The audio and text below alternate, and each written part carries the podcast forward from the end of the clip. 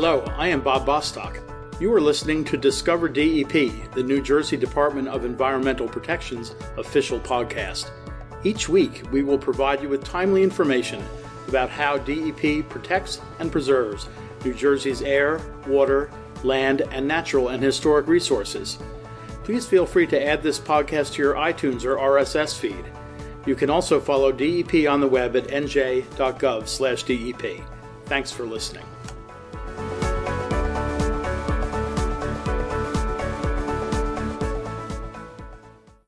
Hi, this is Bob Bostock, and welcome to another edition of Discover DEP. You can download Discover DEP and subscribe to future editions through iTunes and Google Play. This week is AmeriCorps Week, celebrating the work that young people who have participated in the AmeriCorps program over the years have done to help improve the nation's communities and to contribute to the life of our country, and especially here in New Jersey. And to celebrate AmeriCorps Week, we are talking to two of the AmeriCorps New Jersey Watershed Ambassadors. The AmeriCorps New Jersey Watershed Ambassadors program is now in its 17th year. It promotes watershed stewardship through education and direct community involvement and monitors stream health through performing visual and biological assessments.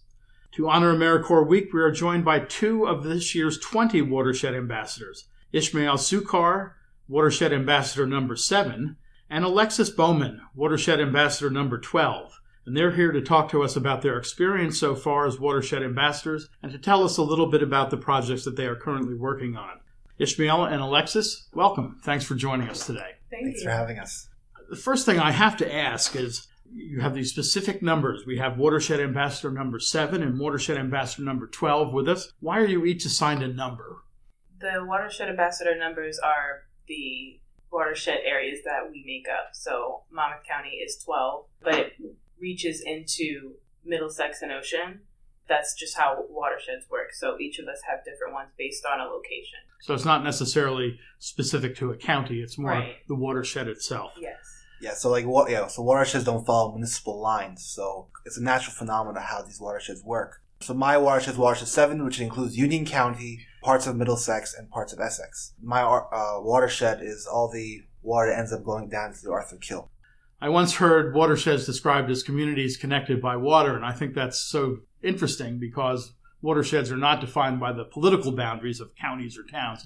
It's really the geographic boundaries and how the water moves across the landscape that defines a watershed. Alexis, what are some of the unique characteristics of your particular watershed management area, area number 12?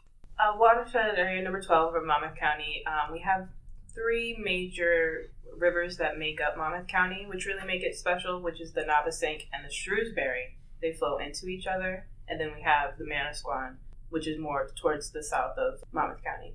It's really just those three rivers that really make up the Monmouth County area. And they're under some pressure, aren't they? They are under pressure now. I've heard one of the biggest threats to Monmouth County's watershed is non-point source pollution. So it's a, a long process trying to, to clean up the pollution that we ourselves are really making with and without knowing. Yeah, the non-point source pollution problem is really the biggest problem facing our water quality today. Back in the late 60s and early 70s, when the modern environmental movement really started, the biggest source of water pollution was point source pollution, where factories and others were discharging stuff right into rivers and lakes and streams and into the ocean. And uh, over the years, we've had a lot of success fighting point source pollution, and now the non-point source pollution is really the problem. And it's, it's it seems to be you know, it's one of those things where you've got a lot of little things that add up to a big problem. Ismail, tell us a little bit more about how non-point source pollution affects our waterways. Well, you know, I've also heard it being called like people pollution. It's just a side effect of living in a city and a civilization. It's going to happen because it's very difficult to get people to change, you know, their, their consumption patterns. You know, people are going to be, you know, drinking out of plastic cups and throwing those plastic cups in the garbage or in the street. Uh, it's, you know, it's very difficult for people to change their habits. You know, people walking their dogs, people using fertilizer on, on their lawns. It, it's just, and to try to get people to say, well, you know, you don't really need to use that much fertilizer on their lawn, but then they read fertilizer companies tell them, oh, well, if you if you fertilize your lawn, your, your house property goes up ten percent. So they're gonna. It's very it's very difficult to get people to change their habits. And it all really does add up. I remember reading uh, some years ago a, a shocking statistic that every nine months there's as much oil deposited in our nation's coastal waters as was spilled during the Exxon Valdez. And that is all just a function of, you know, people, they change the oil in the driveway and a little bit leaks out and that runs into the street and that runs into the storm sewer or just the you know oil a little bit dripping on the highways and things like that. It's really quite amazing. So the work that you're doing kind of helping to raise awareness about watersheds and the importance of uh, looking at everybody's individual actions and how they add up is really really important what are some of the projects that you've been uh, working on as watershed ambassadors alexis let's start with you I've mostly been working on issues surrounding the non-point source issue. So I've been going out to schools and educating K through 12 students about what is non-point source pollution, what is your watershed, and how are those things connected. I've also reached out to older educational or informational groups, um, boating clubs, marine sanctuaries, and spoke to them about what they can do on their adult level, since they, of course, have more responsibilities, automobiles, homes, and things to take care of, and how they can do it in a sustainable way. So, when you talk to the students uh, in K to 12, kind of how do they respond to what you're telling them? Are they surprised to learn about this stuff, or do they already have some background, or what's their response? Most kids know, not necessarily what non point source pollution is, but what pollution is. They know throwing trash in the ground or in the sewers is bad. Some of the kids actually think that sewers are um, trash cans, so you do have to uh, educate here and there and, and see what they know and pick it out and educate them further on, on the subject. And what about when you speak to some of the older uh, the older folks in the boating organizations and others? Or what's their level of awareness? They're extremely aware, especially if they're already in the subject. They have interest in the subject. Um, a lot of the time, it's just a refresher. They, I went to a marine sanctuary um, a presentation in Red Bank, and they just wanted to know again about what are some of the things that they can do. They forgot about doing fertilizer, too much fertilizer, or maybe testing their grounds or disposing of their waste properly and not just sitting it in their garage, you know, the oils or any of the pesticides and lawn, lawn care products. It's all about a, a refresher because people forget they get lost in their day to day. So to pull them out and say, hey, remember, this happens and we got to take care of our earth. Yeah, that's important because, you know, most of the things that uh, contribute to the non point source pollution are things that we're just doing every day kind of without thinking. Exactly. So having that reminder is really important. Ismail, what about you? What are some of the projects you've been working on? So I've been doing a lot of uh, trainings. I try to get people like aware of how what they're doing is impacting their stream and especially because my watershed is a very urban watershed, the damage is very is very uh, apparent. Um, you know, because Union County has, you know, has Elizabeth, has you know, Union, City of Union, has you know, and even not just Union County. I also have Newark, and I also have Perth Amboy, which has you know CSOs, has you know, combined sewer outflow problems as well. So for them, so I try to get them to um, learn what how their actions are affecting their water quality. Uh, so you know, example, I, you know South Orange, I have uh, a number of uh, volunteer monitoring workshop trainings coming up where I teach uh, volunteers how to test their water on their own without having, say, you know, someone like me over there to test it for them. So this lets them see what their actions are doing to their water. Because example, if they go into their water and they're only catching pollution tolerant species like leeches, then they know there's something wrong with their water, and mm-hmm. you know mm-hmm. they know that they need to change what they're doing. And that's generally what they're going to catch, depending on where they're doing it. But it's uh, it's a big problem over there. That's, what I'm trying to do, try to do citizen science. So you're teaching them really to look for indicators. It's not yes. that they're sending the samples out to a lab or anything no, like that. No, nothing like that. No, they're just looking for indicators, and you know, and I also know there's there is um, processes in place that they can submit that data to the DEP eventually as well. It, it helps them be more aware of what they're doing, and also helps DEP a little bit because they get that extra data. So you mentioned leeches as one of the indicators. They can survive just about anything, huh? Yeah, pretty much. Pretty much. Leeches are uh, leeches are very pollution tolerant. If I see a bunch of leeches in a, stream, then I know something's wrong with that stream. I don't even have to. I can do the rest of the information, but I know it's going to be bad. and what are some of the indicators when a stream is healthy? What are you looking for then? Oh, in that case, I'll be looking for dragonflies. I'll be looking for mayflies. I'll be looking for stoneflies. Those three, and then that's really what I'm. That's the main three we're looking for to see if the stream is healthy. If the stream is missing those three, there's something wrong. There's something wrong. Yes. And um, in terms of, so it sounds like you're doing a lot of really hands-on work in the water. Yeah, yeah. Or legs in the water anyway. Yeah, yeah. Um, and Alexis, you're doing a lot more teaching. Do you get into the uh, water and the streams and check out those sorts of things too? Definitely. We all have to go out and assess our waters in each of the watersheds that we monitor. That's one of my favorite parts, actually. The second part would be teaching, but um, getting out into the streams and seeing the quality. I have a lot of golf courses, so they're using a lot of pesticides, a lot of fertilizers to keep their lawns nice and green. Well, that's wonderful, but it's also affecting the quality of the water. I don't have many of anything in my waters a lot of the time, especially near any streams near the golf courses. Probably just some errant golf balls, right? yeah, basically, and clubs I've seen. No clubs. Oh, that's when somebody hits a really bad shot, right? Yeah. Then the club follows. Yeah. get real upset. But I've, I've no, I haven't seen too many of anything. One of the main indicators, like you said, the mayfly, dragonfly, and stonefly. I've seen in each of our fall assessments maybe two or three, and every one of that I've I've went to. So my quality of water is pretty poor. Yeah. Yeah. Yeah. So it definitely needs some help. hmm Uh, no doubt about it. What sort of training did you get before you embarked on the Watershed Ambassador program, before you became these ambassadors? Uh, DEP gave us extensive trainings uh, to be able to you know do do the, the variety of tasks we were given. So we we went through like a I think a one a, a total of two one week retreats uh, where we we just focused on you know, doing these doing these assessments where they just taught us you know how we do the assessments, what we're looking for, and uh, how we can train others to do the same thing. And you know we also were trained to to teach citizens uh, how about non-point source pollution. We were given training how to do the presentations. Uh, we were given training to how to engage people to get involved as well. Uh, so those are like the, the main ways we got trained. And do you um, develop your own presentations for schools, or do they give you kind of a set presentation and you you uh, use that? Well, well, they give us a, like a like a general like outline, but general, but we put a lot of our own information in. there. We, like, there's no none of us are going to give the same exact uh, presentation. You know? Because because of my watershed, I talk a lot about you know the urban air problems like construction and you know deforestation in my own watershed. But perhaps Alexis will talk focus more on different topics on her own her own presentation. So we all cater it to our audience. And I imagine, uh, Alexis, you have different presentations depending on the audience as well. You're not going to present to a, a boating group the same thing you'd present to an elementary school. No, actually, a great example. Um, the boating group, they were very knowledgeable. Like I said, they have an interest in it, so they would know things. They actually taught me during the presentation, so that was a good back and forth we had.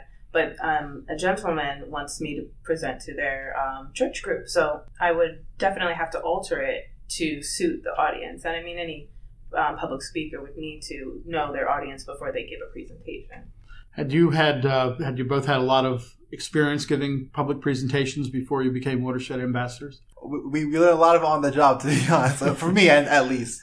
But but again, I got better at it. You know, the, the more I did, the more I got. better. I mean, I, I've already done a total of um, over at least sixty or seventy already. So I mean, it's about, but by the time you get to the first, like even the fifth one, you, you get pretty good at it. Yeah, Alexis, So- did you have the same uh, experience, or were you already a, an accomplished public speaker when you became an ambassador? Definitely not accomplished. I had, you know, the required course in college, but other than that, no, not really.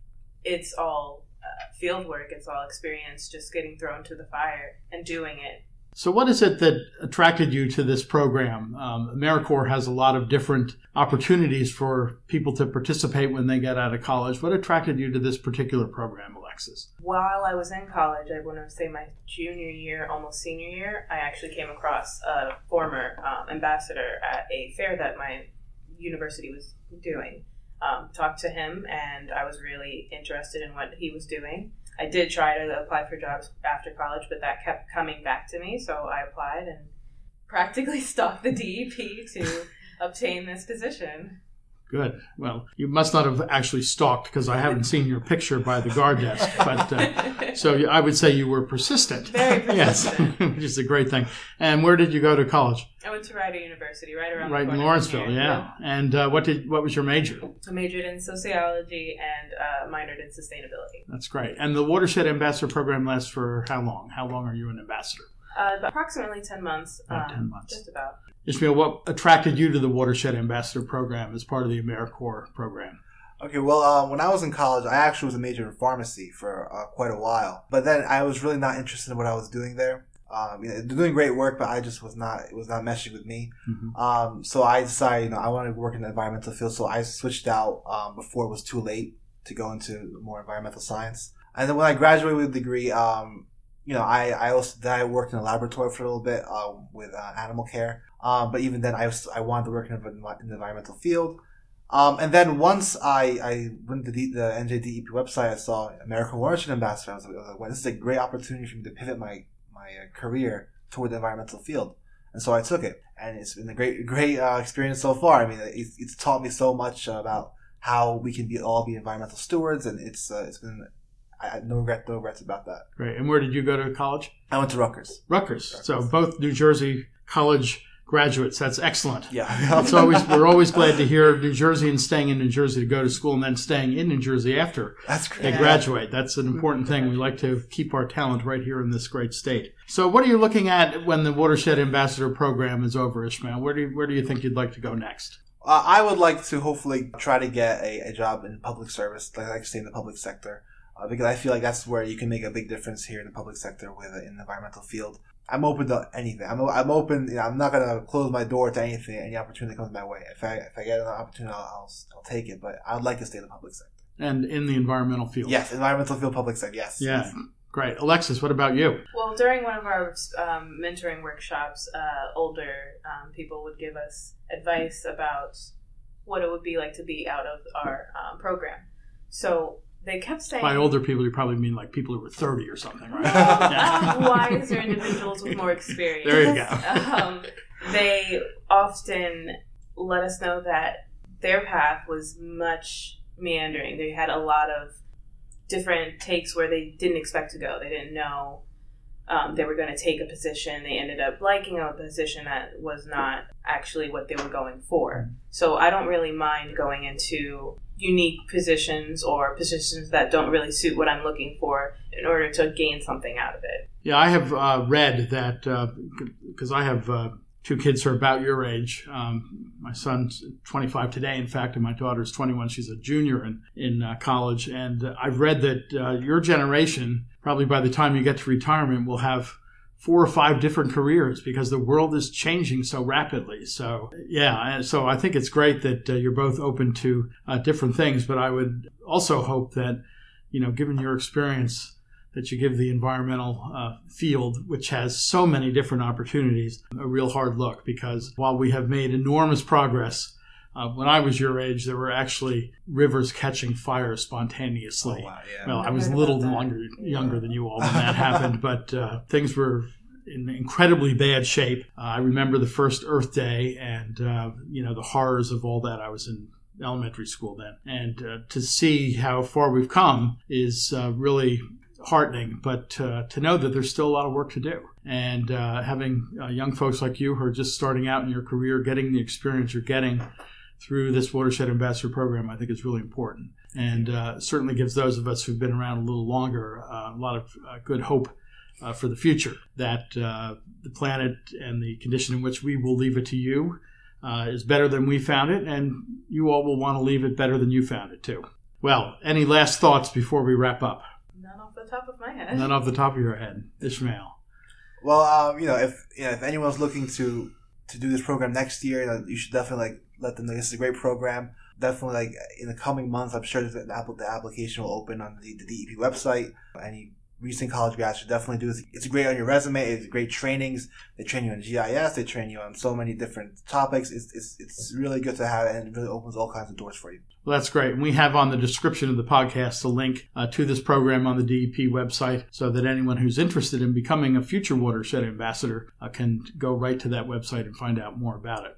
Well, I want to thank both of you for joining us today uh, for Thank this you. conversation to help mark and celebrate AmeriCorps Week, uh, which is uh, this year from uh, the week of uh, March 4th through the 11th, and uh, also to tell us about your personal experience as watershed ambassadors. I think it's uh, really great the work that you're doing, and I'm so pleased that we were able to have Watershed Ambassador number seven and Watershed Ambassador number 12, also known as Ismail Sukkar and Alexis Bowman, with us today. Thanks so much. Thanks Thank for having us.